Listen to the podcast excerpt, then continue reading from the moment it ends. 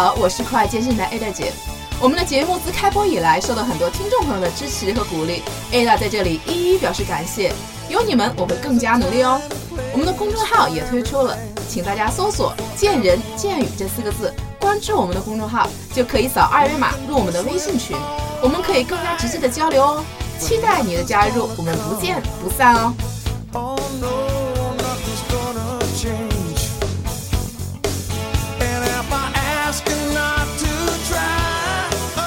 房里什么样的课程永远教室满员？什么样的课程让你的汗水随着音乐尽情的挥洒？什么样的课程让你有冲向终点的全力以赴？什么样的课程又不断挑战你的极限？我想室内单车就是像这样的运动。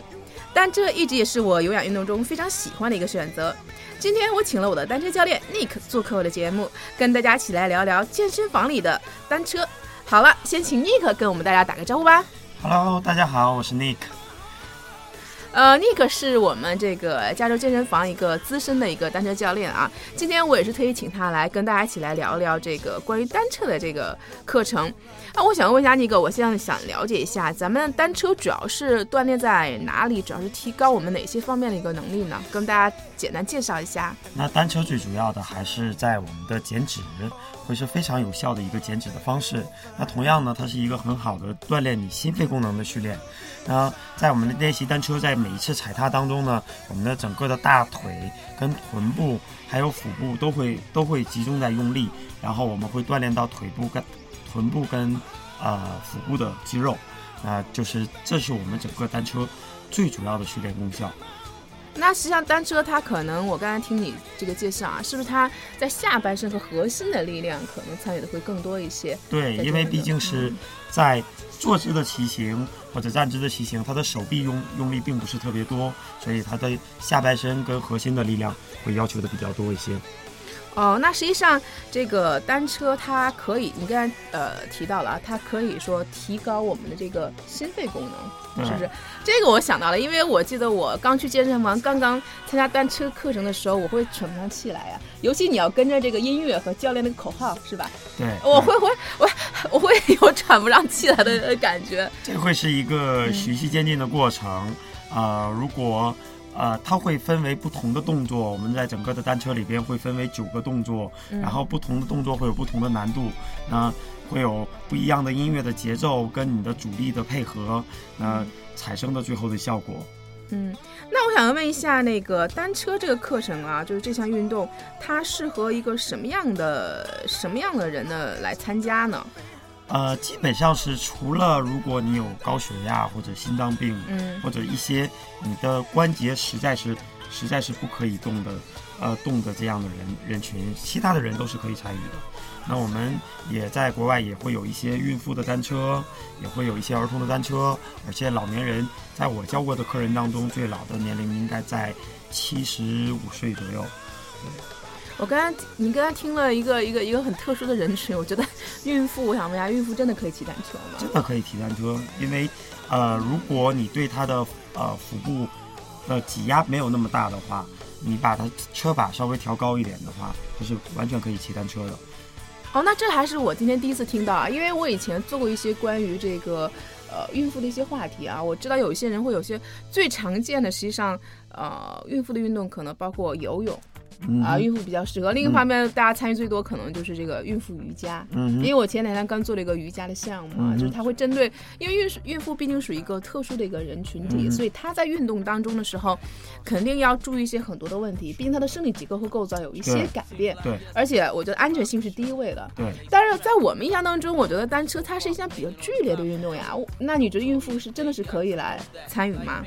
呃，是没有问任何问题的，是因为。呃，如果，呃，整个的单车最主要的，我刚才说，我们是有心肺功能的训练。嗯，那很多的孕妇在怀孕期间就会有一点点发胖，然后要补充很多的营养，那它会让自己身材走样。但是游泳或者是瑜伽，对于减肥减肥来说，对于减脂来说，并不是一个特别有效的，特别是，呃，特别是在孕呃孕妇的一个阶段，那可能。对于骑单车就是更有效的，因为它不需要太多的上半身的力量，它只需要一些腿部的力量，而而且我们可以在整个的过程当中很好的控制它的心率。那我们说过会有九种动作，那我们其中有一种动作就叫呃坐姿平路骑行，那就像我们平常在户外骑自行车一样，那在。在平路的骑行，骑自行车，如果他骑的是一个公主车的感觉，嗯，如果他再骑得慢一点，但是只要他持续的时间够长，他是可以达到训练效果的，而且是不会受伤的。哦，那实际上，因为我们这个像你刚才提到过，单车它可能更多的是一个下半身下肢的一个呃一个训练，所以说如果要是说孕妇，如果我们比较可以好的控制她这个心率和她这个速度，包括强度，因为这个都是可以自己可控的。实际上，在我们的骑行过程当中，实际上它也是呃孕妇她在呃怀孕过程期间可能是消耗卡路里，或者说是一个也是一个可以一个比较好的一个选择。对，当然，啊，对她来讲。哦，我想问一下，这个相对于其他的有氧运动啊，因为我们知道我们在选择做完力量以后，我们经常会说做有氧运动啊。有氧运动其实最终的目的是什么？是为了还是为了减脂？嗯啊，那我们实际上有氧运动它的选择其实很多啊。你看，像我们健身房课程很多的舞蹈，对吧？还有那个打拳，或者说这个单车，还有一些这个杠铃，对啊，就是它的包括跑步啊，所以说它的其实有氧运动的这个。选择其实还是蛮多的，我想问一下，那这个单车跟其他的这个有氧这些课程或这些运动，它会更减脂吗？会让我消耗更多的卡路里吗？呃，当然，它是一呃单车的课程会是一个比较减脂，而且它比其他的有氧课课程更安全，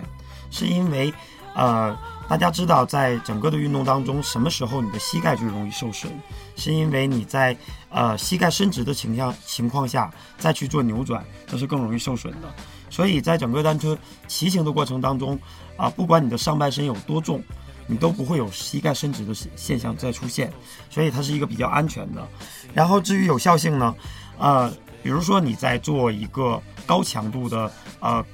中高强度的一个有氧训练，你可能只能做。三十分钟、四十五分钟，当然它可以告诉你可以消耗更多的卡卡路里，但是更好的减脂方式呢？我们减脂的方式是在让你的心率保持在百分之六十到百分之七十五中间，持续上二十分钟以上才叫有氧运动。对，那比如说跑步，那如果你要跑到跑到这样的心率，可能你就要跑到八或者九的速度，要跑到。二十分钟以上，你可能就已经很累了。那你可不可以持续一个小时？很多人很难去坚持，但是单车可以，它有用一个很小的阻力，稍微快一点点的速度，它就可以把这个心率提升上来，然后保持一个很长的时间，这是没有问题的。所以它的减脂效果应该比其他的课程更好。其实我觉得单车它有一个，还是有一个好处，就是说，我觉得尤其我自己的感受啊，就是在很累的时候，音乐真的可能很可以调动我的情绪。对，可能我有时候做其他的运动的时候，我觉得哎，好像很累了，很很难去坚持啊。但是如果教练选择一个非常好听的音乐啊，可能就一下子会调动我的这个情绪和积极性。对，然后我就会克服这个，像你说的，让自己心率达到一个在哪怕在疲劳的情况下，我仍然可以达到了一个一个一个一个心率的一个一呃一个。程度上，所以说可能在骑单车来讲，跟其他的，而且像你刚才说的，我有时候可能会跳舞的时候可能会扭到脚，我我我有个这样的经历，你知道吗？还有包括膝盖，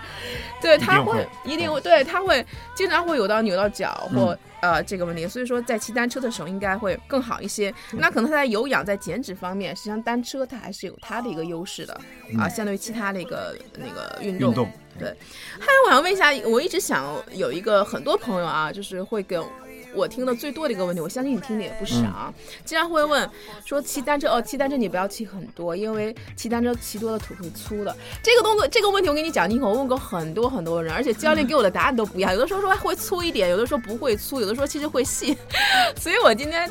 而且我也相信啊，这是很多听众啊，尤其喜欢单女孩子啊，很关心的一个问题。所以我就想知道这个这个到底会不会？呃，是这样的。那如果你去做单车，你去做任何的运动，那大家知道，人的肌肉是一个比较有懒惰性的一个一个东西，所以你平常总是在坐着，总是呃可能没有那么多运动的时候，你的腿部肌肉会觉得说啊，我不需要那么多肌肉，因为肌肉很沉，那它会慢慢的去减少。这个时候，你的你的整个腿部呢是软的，是有很多脂肪在的。那当你刚刚开始去做运动，刚刚很多朋友可能第一次来来到单车房的时候，开始骑单车，那他一定会有一些配重的，一定会有一些阻力的。这个时候呢，你的肌肉会告诉你，哦，我要增加一些一些肌肉在里边了。所以这个时候你会感觉，哦，我腿忽然间变粗了，是因为它的肌肉在生长了。这个时候你的脂肪还没有下去，但是当你的肌肉生长之后，你有一个很重要的值叫基础代谢率，那你的基础代谢率就开始变高了。那这个时候你的减脂就会更快。当一段时间之后，你会发现你的腿又回来，慢慢的变细、变细、变细。然后这个时候，你的腿不再是软的了，而是紧的了。这就是我们想要看到的，比如像维密呀，他们这种比较紧实的那种大腿，对。啊，所以说，那那个是不是我现在可以这样理解一下，就是当就是没有这些运动基础的朋友们啊，他们第一次来骑单车，可能会过一段时间会发现自己腿的维度变粗了。那这个应该是一个正常的一个现象，它是一个过程。对，这是一个啊，这是一个过程。可能我们在前期的时候，肌肉需要呃有一定的增长，所以肌肉在增长的时候，然后它的维度可能会有一定的变化。对。但实际上，只如果我们继续来坚持下去的时候，然后我们再逐渐去减脂，当脂肪慢慢在减少的时候，实际上这些肌肉不仅可以增高我们的这身体代谢率，而且它是可以让我们整个这个体型会更好看、更紧致。对，而且让我们的运动表现更好。当你的运动表现更好的时候，你你可能消耗的就又又比以前要多，所以你减脂的效果就会更好。那所以不知道我们的听众朋友没有听啊，有没有呃我们表达的清楚啊？实际上就是，如果你们出现这种前期啊出现这个腿会变粗这种状况，不要担心。那宁可跟我们大家说，这是一个正常的一个现象。我相信只要你们继续坚持下去，一定会得到你们满意的性感的一一个腿 腿型啊，一定会找 找到你想要的那个腿型。对，一定会这样的。还有啊，我觉得我想问你一个问题，因为。很多这个教练也会说啊，骑骑单车课就是说他会什么会翘臀，因为女孩子肯定都希望自己有个曲线美啊，所以说我觉得臀部的一个曲线实际上对我们也是很重要的。对啊，所以我想问一下，单车它会会翘臀吗？当然会翘臀。如果你用一个正确的踩踏在在整个的单车里边，整个的单车应该是训练到你的大腿后侧跟臀部的肌肉是最多的。那特别在呃在坐姿坐姿的登山或者是站姿的登山的时候，它训练大腿后侧跟臀部的肌肌肉是更多的。当你的臀部为什么会有一些松垮的感觉，或者是你觉得它不不翘，是因为里边的肌肉不够的紧实。当里边的肌肉够紧实的话，它会把这个臀型整个给你提升起来。所以单车是一个很好的翘臀的一个运动。对，因为我们经常看到这个一些文章里面写叫什么蜜桃臀，蜜桃臀。就是特别特别饱满的，然后比较圆润的这个这个臀型。那因为在我们在骑单车的时候，我自己的亲身感受啊，我们强调最多的时候是踩踏，踩踏可能就是它用力的位置。我自己感觉好像在你脚跟在提醒在踩踩踏的时候啊，当你脚脚跟在用力的时候，你可能会有更多的臀部的这个肌肉在在参与进去。对，这个是呃需要听众们特别注意的一点，就是很多人在呃。踩上单车的时候，都会把你的脚踩到脚踏的最里边，其实这是错误的。整个这个脚踏是为最大四十六码鞋设计的，所以我们根本没有那么大的脚，我们只需要把你的脚踏呢绑在你脚的最宽的地方，你可以摸一下你的脚，脚的最宽的地方。这个时候你每下往下踩的时候，你更多的就是用脚跟发力，然后会用到大腿后侧跟臀部的力量。如果你踩在最里边呢，那你就会让你的膝盖。受损也会让你的大腿前侧发力更多。同样，最主要的，很多女孩都不喜欢自己的小腿变粗，不喜欢一个细长的小腿。那如果你用脚尖更多发力的时候，你会发现你的小腿会迅速的增长，因为那个地方发力会更多。所以就说我们这个在踩这个脚蹬的时候，脚踏的时候，其实也是要注意点啊。因为我刚我我刚骑单车的时候，我也不太清楚，我就习惯性的把脚一直就。顶到这个脚蹬的前方。实际上，刚才尼克老师跟我们提醒大家，实际上我们只要脚掌其实最宽的位置，只要你踏到脚蹬上就可以了。这样可以更好的掌握你的这个发力点啊，用这个前脚掌还有是呃脚跟来一个发力呃对对脚跟发力，你可能有更多的大腿后侧肌肉和臀部肌肉参与。对，实际上这个才是当我们就是找到这个好的一个发力点，然后按照教练的一个正常的指示去来做的时候，我们也的确会收到一个呃更好的效果翘对翘臀的一个效果啊。我想问一下，一般呢，在很多的运动当中，我不知道我们的听众朋友们有跟我同样的感受啊？我觉得大家觉得会不会我觉得呃想法，觉得我出汗越多，我就觉得哎呀，我瘦了好好几斤。而且你知道，我现在健身房我也知道有一些人他会在身上就是。缠很多的那个、那个、那个薄膜，对对，而且或者穿着特别呃严的一种呃衣服、啊，然后就是为了多出汗、嗯啊，多出汗，他觉得每次就是运动完了出了一身大汗，就会觉得自己瘦了好多。所以，但我每次骑单车真的我也会流好多汗，它跟相对于其他运动来讲啊，我真的会流好多汗。我那我想问一下，真的是骑单车是不是流汗越多，然后我的减肥效果越好？是这样吗？呃，其实不是，话不是这样说，嗯是因为，嗯、当你出了很多汗的时候，你身体排出去的是更多的水。那有一些人说，有一句老话叫“喝凉水都都都长胖”，哎，对，喝凉水都长肉，有的人是，嗯，就是因为你你可能运动了，你出了很多的水，然后你又喝补进去的水，然后你会发现，哎，我出出了汗之后上体重腰，哎，我瘦了两斤，然后喝了两瓶水，然后到晚上再睡一觉，第二天起来，然后发现，哎，我又我这个体重又回去了，就是因为你根本就没有消耗你的脂肪，而是消耗了更多水分。那所以呢，在单车课当中的补水是很重要的，所以呃，一定要在这个运动当中，不是说等到你口渴的不行不行了再去喝水，而是时时刻刻，只要你看到那个水瓶，你觉得有一个空闲，我可以喝水，不是在你喘气像这种，啊、我不可以说话了，不是这种状态下，你都是可以补补充一点点水分的。然后，啊、大约一节课程呢，从课前、课中、课后，我们大概要四百四百毫升的水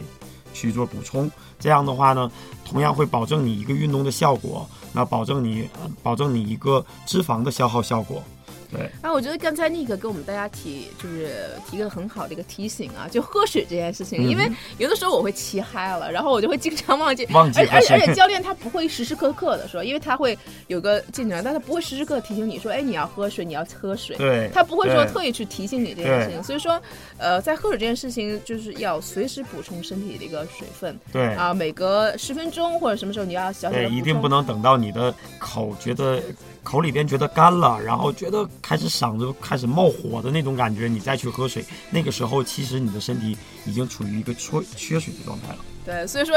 我骑单车有的时候会这样，就到下课了，突然觉得，哎，我好像好渴呀，好然后 没喝水拿对没喝水，然后拿着一瓶那矿泉水，咕嘟咕嘟咕嘟，能喝大半瓶下去，对然后才会觉得解渴，对，其实这样是不好的。其实不好。嗯所以说这个我们听众朋友啊，也是也是要这样，一个是说不是说越多出汗越好，其实你只是消耗的一个水分，我们更多的有氧其实是为了消耗一个脂肪。对另外的时候，我们在骑单车的时候一定要注意补水。对啊，然后每隔一段时间，而且要小口的补，不对要就是因为我发现有次你喝多了，你会容易岔气，是不是？对，会容易呛到。我就会容易岔气，突然觉得哇，突然觉得很好好难受啊。对，特别是在一个高强度的情况下，你一定会张张大嘴巴去做呼吸，那可能还没到你喘不上来气的那种感觉。那这个时候，如果你喝一大口水的时候，你就你就会觉得啊憋了一下这种感觉，很容易会被呛到，是吗？然后后半截就一直在打嗝，是吗？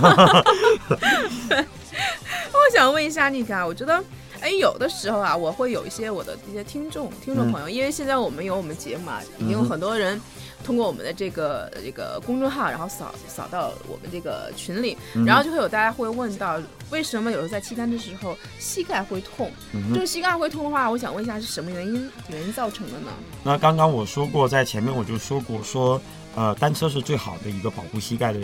运动。呃，那我们先先不谈单车，我们先来谈一下跑步。那我们可能更常见的有氧运动方式可能是跑步。那跑步为什么会有一些人做膝盖痛？就是因为那可能你的上半身会有一点点有有重量，然后你的膝盖在某一个时刻是伸直的，然后在这个时候呢，可能有一点点的角度的偏差，那你的膝盖就会有一点点扭转。伸直加扭转，这这个是一个特别特别危险的事情。所以单车为什么是一个很好的保护膝盖的运动？是因为它整个的过程当中是没有膝盖伸直的现象的。那为什么呃这个去怎么避免避免呢？那就是我们单车的车座的位置。那我们车座的位置呢，大概是，呃，如果你已经有上过单车课，那可能你会比较好理解。如果没有上过单车课，当你体验的时候，我相信老师也会跟你去讲这些，啊，怎样去调节单车。在这里再稍微介绍一下。那你坐在车座上，然后把你的髋关节摆正。那一个脚上，一个脚下，一个脚是十二点钟的方向，一个脚是六点钟方向。那六点钟方向这只脚呢，把你的脚跟放在这个脚踏上，你这个腿应该是完全可以伸直的，然后你的脚应该是刚刚好能踏到这个脚套上的，然后你的髋关节是没有是整个的位移的，那这个高度是没有问题的。那再一个就是车把与车之间的距离，一个前后的距离。那怎样去调节呢？把一只脚放在三点钟的方向，一只脚放在九点钟的方向，就是前后的距离。然后我们来观察一下，用你的前脚掌踩在这个三点钟方向的一个脚踏上，然后你观察一下，从膝盖往下垂直的投影，应该在你脚的那个最宽处。那这个单车呢？这个高度，这个车座的高度，就是你最正确的高度。在这个正正确的高度下，正确的踏踏行，我说过的，刚刚说过的脚跟发力的踏行，那它就不会让你的膝盖受损。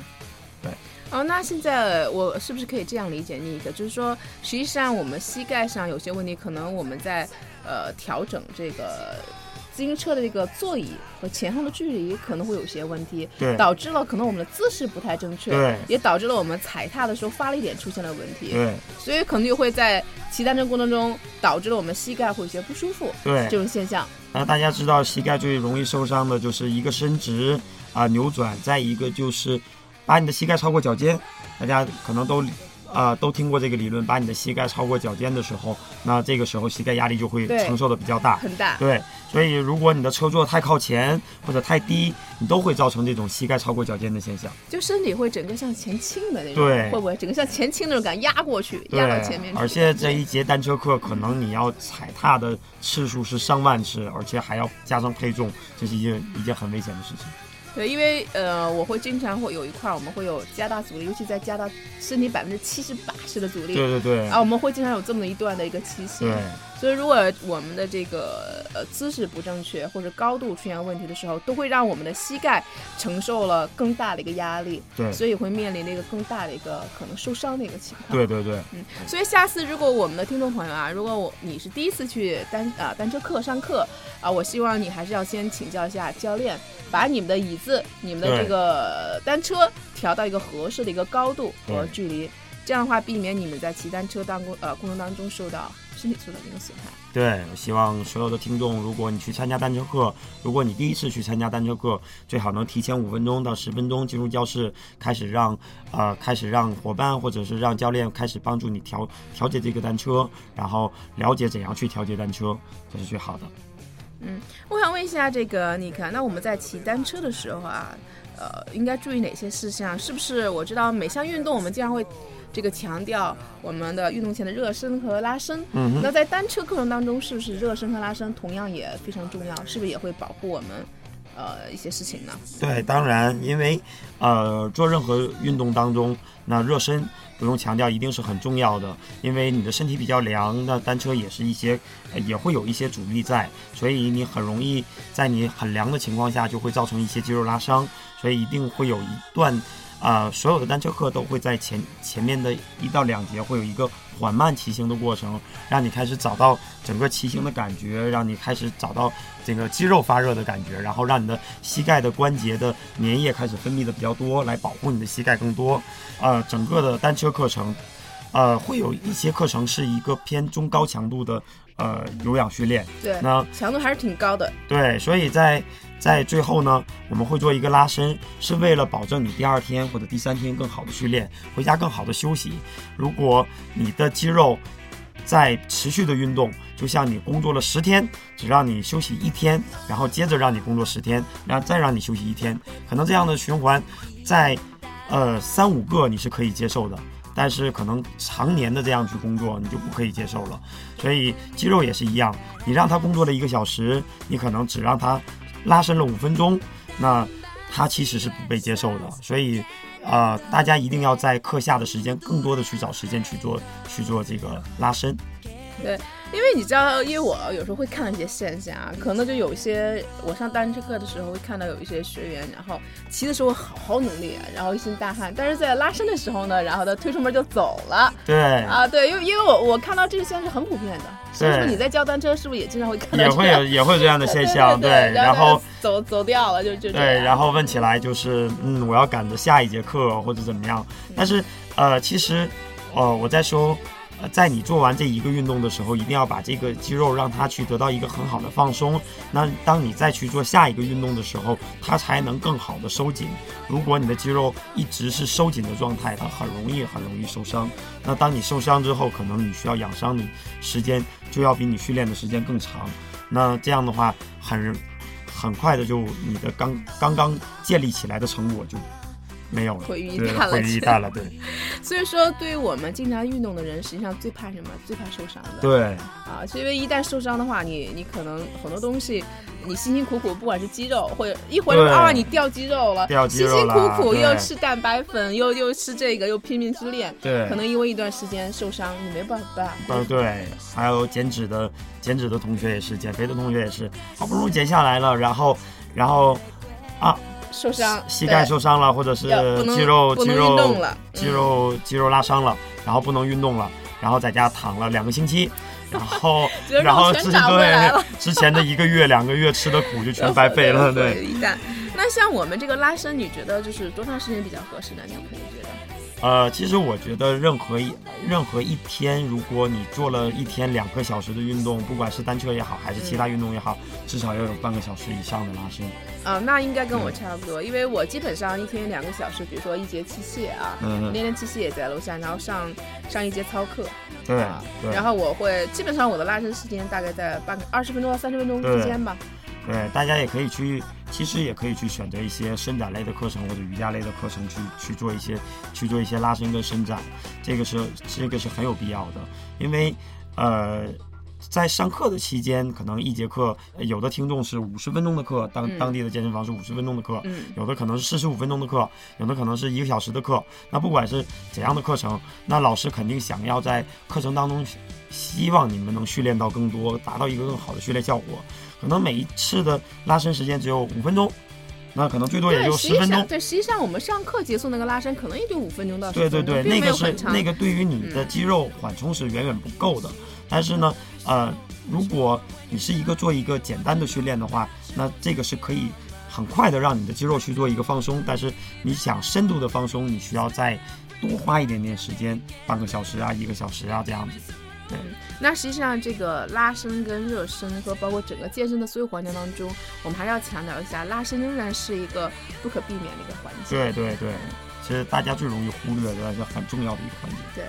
那我问一下那个你看，现在我觉得有好多人说说这个动感单车，动感单车，这个动感单车跟我们这个现在上的这个操课这个室内单车有有有什么样的区别吗？这个，嗯，对。那呃，整个的室内单车呢，室内单车课程现在呃分为十字星的课程跟 spinning 的课程，那是现在国际比较主流的两个课程。那它这两个课程呢，都是由一个叫 John G 的人，那他原先是一个赛车手，是一个真正的赛车手。然后他在冬天的时候，呃，没办法去在户外做训练，怎么办？那他就把自己的单车啊，自己的公路自行车架在屋里边，然后把后轮架起来，然后开始做训练。然后后来他他发现，哎，这种训练很好，他就慢慢的发明了单车这个这个呃物件，嗯，这个器材。然后呢，开始有了 spinning 的课程，开始有了十字星的课程。然后有一些我知道有一些呃有一些地方会教一些动感单车，比如说在车上去做俯卧撑啊、单手啊，我在网上有看过这样的视频，还是挺挺挺，我觉得挺有意思的 对。哎，就觉得 push up 啊就是对对对，有。大家可能会会觉得哦，这个比较比较容易，比较容易跟，好像更有节奏性，但是其实这是更危险的。那真正的单车，其实我们只分为九个动作：坐姿的平地，然后呢还有跳跃的动作，然后坐姿的爬坡，然后站姿的爬坡，还有冲刺，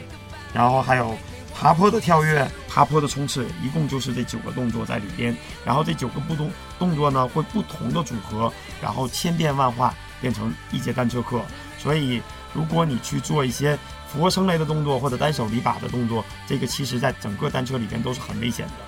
因为呃，它是整个的室内单车是由室外单车引嗯引进过来的，所以想一想，室外单车，如果我们在公路上骑自行车，我们会在车上去做俯卧撑，或者是会有很多时候要一个手扶车扶车把，或者两个手都不扶车把嘛，这个还是很危险的一件事情。对，对，因为这个动感单车啊，以前我在这个网上看过一个相关的视频，当时我第一次看的时候，觉得还挺挺稀奇的，因为我觉得嗯、对，它会在一个单车单车上，一个是它节奏感特别强，有的时候有点像，而且它会有点像跳舞一样，地是吧听一样，嗯而且对它有时候会把那个灯光会打得很很很炫。对，很炫那种，然后你就会看教练在车上一会儿站起来，一会儿跳起来，一会儿左，一会儿右，然后会各种一些一些动作在里面啊。对我知道当时还是呃有也引起了一些争议，这几年好像就是好像有点销声匿迹了，这种啊少了。嗯对，当它刚兴起的时候，还是引起了很多人关注。大家觉得这个那个动感单车呃挺好玩的，呃又又活力十足，然后又觉得现在对听听讲挺，大家就很嗨，你知道吗？对，但是其实就是这样，如果你呃你去用一个动感单车的课程去训练自己，呃，你每一次的踩踏的时候，你可能更注重的是那个节奏感，而不是更注重的你肌肉发力的感觉。当你特别注重这个节奏感的时候，那你可能踩踏踩踏下去，你的技术就会有偏离，然后那你可能就不会用那么大的那么大的力量。那很多同学说，哦，我单车是不是我不加阻力就可以让我的腿不变粗？其实这个这个是很错误的一点观念。那啊，当你不加那么大阻力的时候，你的膝盖的压力就会就会比比加了阻力更大。那其实阻力是给你一个膝盖反弹的力量，就像就像帮助你往上提了一下你的膝盖一样，对，保保护，实际对上是一种保护。对因为后来我有看过一期，呃，有一些就是有些争议说来嘛，嗯说就在这种呃动感单车它的那种过度的这种室内啊，实际上像你刚才提到的，你给提到的说，实际上它是比较一种危险的一个运动。对它当你控制不好的时候，其实你是特别增加受伤受伤，不管是你的上半身，因为你的上半身，比如说不管是肩背，还有颈，嗯还有颈椎，嗯啊、可能都会由于一些方式，可能会增加了你受伤的一个一个一个几率。所以说，呃，我我们还是就建议听众朋友了，自己呃根据自己的情况吧，然后嗯还是我们因为任任何一项运动，我觉得还是安全性是第一性的，对呃，然后其次是我们能够锻炼到自己的身体，有一个好的一个状况。所以说，呃，我我们还是希望大家能够以安全作为第一，我们第一个项选择啊。我知道，呃，除了这个室内单车，像我们平时操房、操房里，而且我还知道你们前阵儿还组织了我们的一些会员去室外，是吗？嗯就去室外骑单车了。对。那这个室内室外单车是不是也是一样吗？我还真没有骑过户外的单车，这个是还是有有一定的区别，是吗？对，这是有一定的区别的。但是，呃，我刚刚讲过，说室内单车是由啊施诺焦纳 J，他本身就是一个户外的一个自行车的选手，然后搬到室内的，所以，呃，他只是用一些室内的方法去训练室外的一个运动。所以，呃，如果你有机会的话，如果你喜特别喜欢单车的话，我还是很很赞成你出去骑，然后去感觉真的风，那真的阻力，真的路。那我们都会说我们会有爬坡，那爬坡真的怎么样的坡叫坡？就是，呃，你可能在呃一直在上室内单车，那教练一说爬坡啊，你就知道加阻力、加阻力、加阻力。那好像你也不知道那个坡长长得是什么样。那你如果真的有一次你去爬一个坡，可能爬个三公里或者五公里的一个坡，那你会知道哦，原来爬坡是这样的。然后再回来再上室内单车，你的感觉是不一样的。你会你会感觉到，呃，教练告诉你说，哦，现在我们有一些风阻，有一些风吹过来，所以我们要加一些阻力。你知道风来的是什么样的感觉？我说现在有一些坡，那个坡是什么样的感觉？他说现在要平路的加速，你知道平路的加速是什么样的感觉？对，实际上，我觉得可能会让大家更身临其境啊，因为你真是，因为我相信还是在户外骑跟户内骑还是不一样啊，对它整个的。感受，因为我们在户外可能跟自然会有更更好的一个接触，不管是风、阳光，还是空气，还是这个我们整个的风景，包括我们，包括我们，就像你说刚才我们去爬坡、骑坡的时候。在健身房可能只是说，的确是完全通过这个阻力，我们通过调阻力，对，去模仿，一个坡，所以说可能你加的多高阻力，百分之呃七十八十的阻力，对，你也你也二十三十的阻力，实际上你也不知道这个，你也不太清楚说哦，这个这个百分之七十八十这个概念是什么。但是如果你真正骑过一个一个山坡，真正有过一次户外的骑行，你会知道哦，那个百分之七十八十是我的什么样的那个感觉。如果你真的骑一个三公里的坡，我相信，嗯，你会有那个感觉的，你会有那种腿部腿部酸酸的那个感觉的，对。啊，那听得我我都已经觉得跃跃欲试了，因为现在天气啊，然后也是因为快到夏天了啊，对然后天气也是越来越好。我觉得如果说大家我们的听众朋友们如果是有机会能够去户外去体验一下，我觉得也是一个不错的选啊，也是选择，也是一个不错的选择然后啊。同样你会对室内单车有更多的理解，然后你会更更爱上室内单车。嗯，那最后呢，Nick，你给我们的这个我们所有的听众朋友，就是可能喜欢这个单车或者想没骑过单车，但是还想尝试单车，这个我们的听众朋友，给大家再再给大家一个建议吧。那我希望呢，大家就是第一要要去找真正的室内单车课去去学习，那 spinning 的或者十字星的课程，这这些课程都是很好的课程，然后听从教练的专业的专业的指导。呃，我知道会有一些会有一些同学骑骑车很久了，然后他会有一点点放松在在课程当中，这是这是要避免的。然后呢，你要带好你的水，带好你的毛巾，然后，呃，如果你有条件的话呢，你可以可以带上一个车座套或者是一个单车裤，然后以防你自己受伤。对，一个正确的骑行会让你有一个更好的身体。那今天呢，也非常感谢 Nick 做客我们的节目啊！希望大家收听这期节目以后，对这个室内单车啊有更多的了解，也希望你们可以从中受益。让我们一起把运动进行到底吧！那这期节目就到此结束，我们下期再见吧！最后，特别恳请各位喜爱我们的战友们，在你们正在收听的博客里面，帮我们点一下订阅或者点赞哦，这对我们有极大的鼓励和支持，也对我们很重要哦。另外，想跟我们一起吐槽、一起笑的朋友们，请添加我们栏目的微信公众号或者是 QQ 群，请搜索“见人见语”。健是健康的健，人是人民的人，健语的健呢是背齿健，我相信你们懂的哦。语是语言的语。我们的几个主播还有每期的嘉宾在这里随时等候你的到来哦。同时，我要特别感谢我的好朋友大董，提供了我们这个录音棚的使用，这里的设备和音质都是一流哦。有需要的朋友们可以直接打电话联系他，他的电话是幺三五二零三四九九幺幺，幺三五二零三四九九幺幺，融合音频音乐制作室。再次感谢大家的收听，我们下期不见不散哦。